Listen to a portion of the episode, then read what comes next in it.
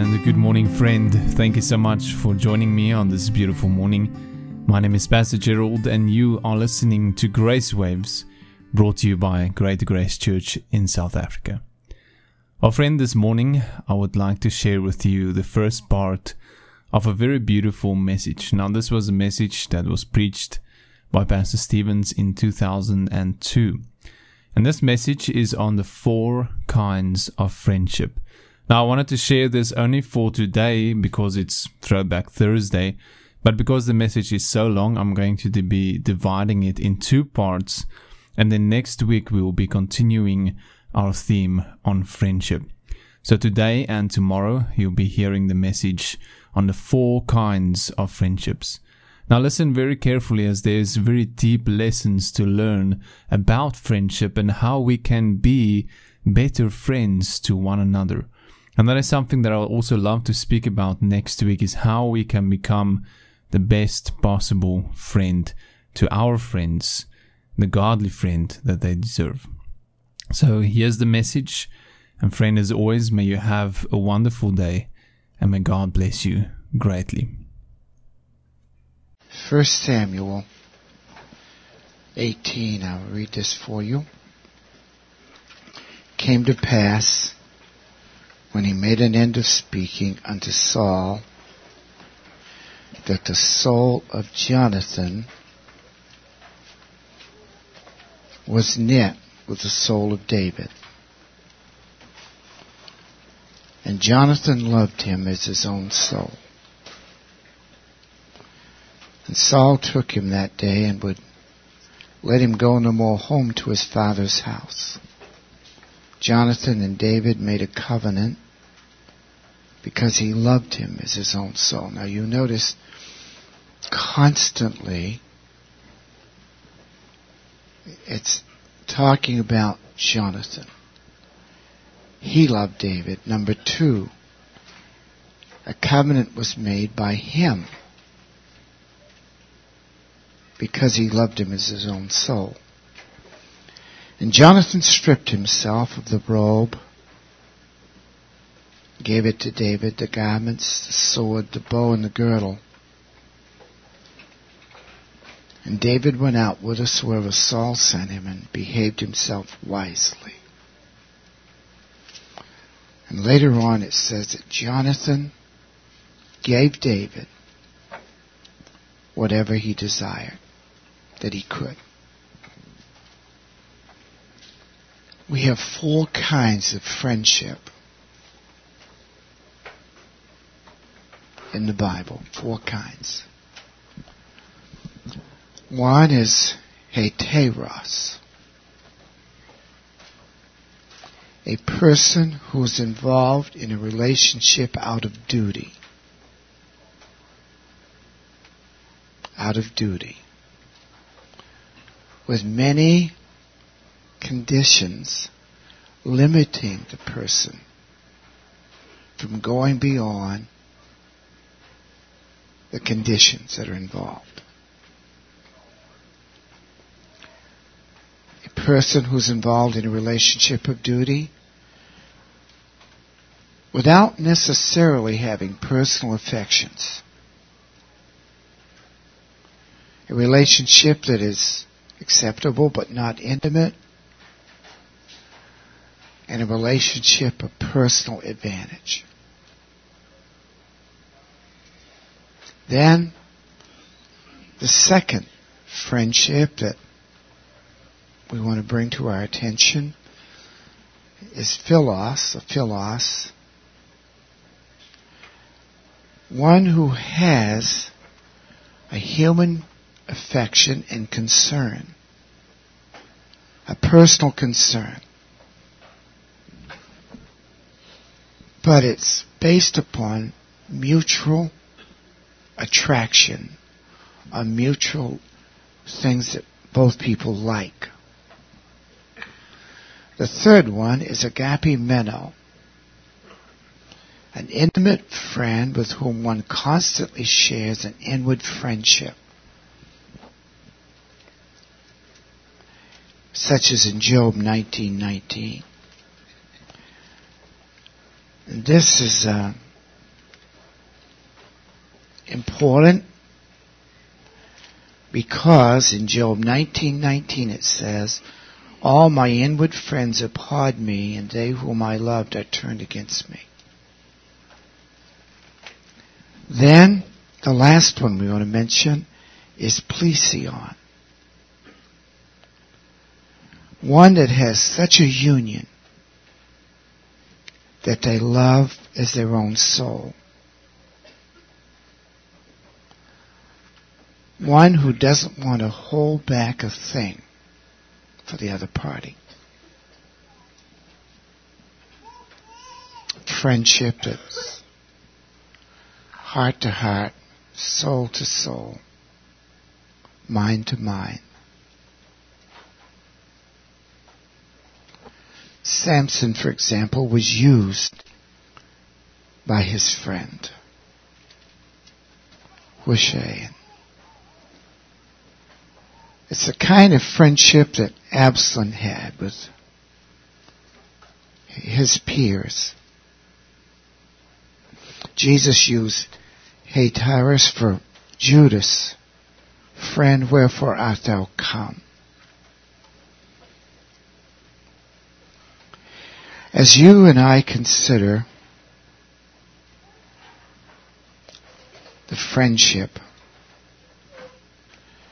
that Jonathan and David had, the first thing that was knitted together in Calvary's love by, as one soul by the Word of God. And the Bible says that there wasn't a thing that Jonathan would not have done for David. Now, friendships of this kind are very, very rare. One of the highest things that we have discovered in the scriptures is when God was able to call his disciples friends in John 15 uh, Abraham, the friend of God, in James 2.23.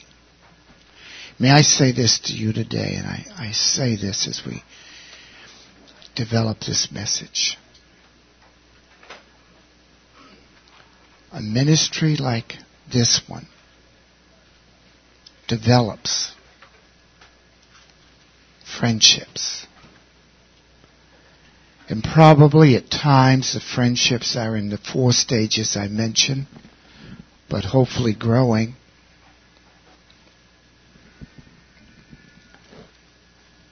Jonathan purposed to be David's friend. He initiated a covenant. And he loved him as his own soul in 18.3 of 1 Samuel.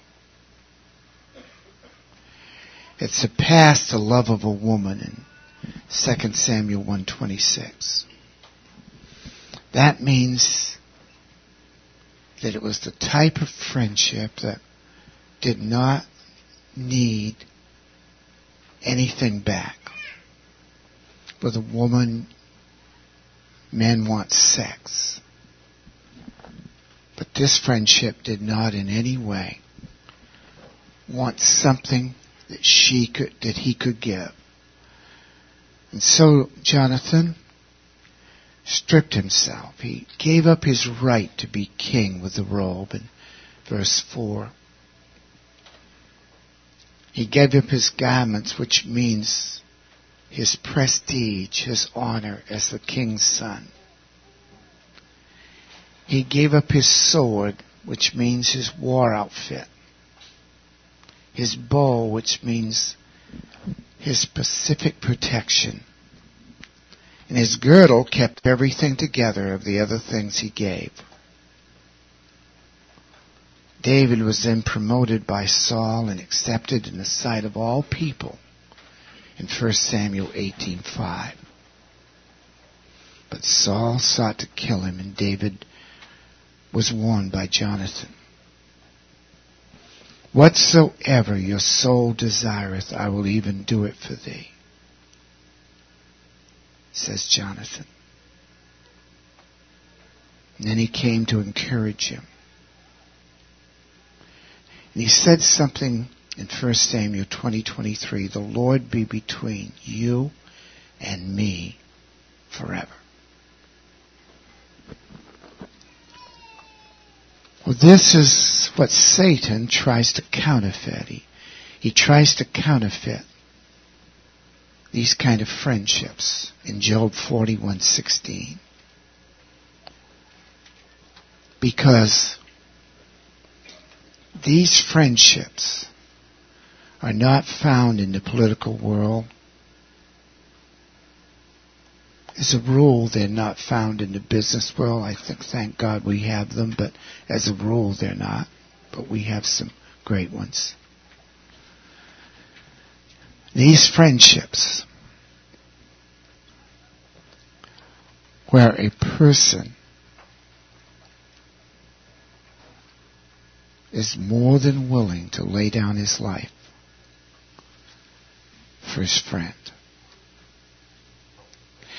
Now, if I said to you, what is the thing that perhaps, and gave you an opportunity to think it over on this subject, what is the thing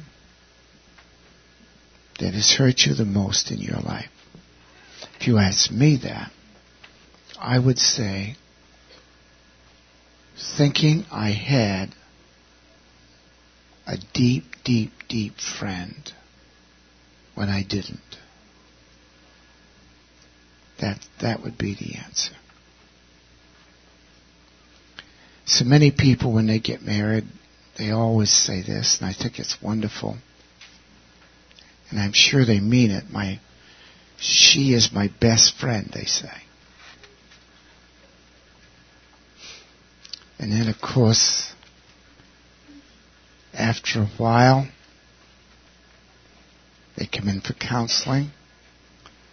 And then I always say, is she still your best friend?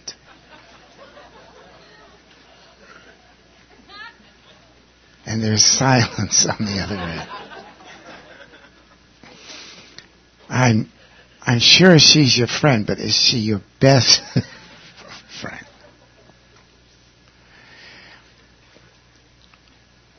Job got so disheartened from his three friends. And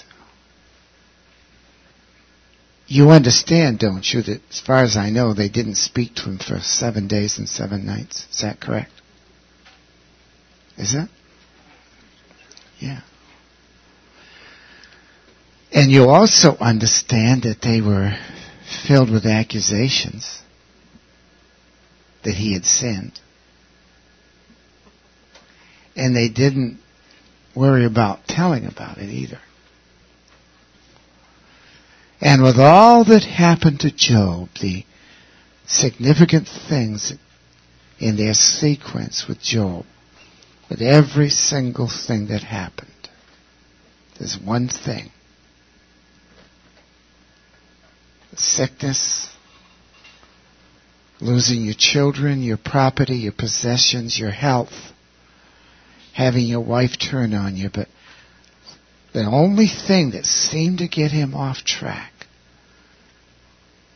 was those three friends were not his friends. And that's quite interesting. And the one thing that got him back on track in Job 42, 1 to 6, was when he repented to God for reacting and disliking them because of what they did. Prayed to them, his blessings return. So those two things centered around friendship. I had them, then I didn't have them. I think in this ministry, one of the most disappointing things is when somebody starts missing church, they won't answer your telephone calls. Here comes the phone, no answer. Because they don't want to be bothered. Well, we shouldn't bother them either. We shouldn't and we don't. But we are a ministry that does communicate. So it's only normal see if anything's wrong. They could have cancer for all I know.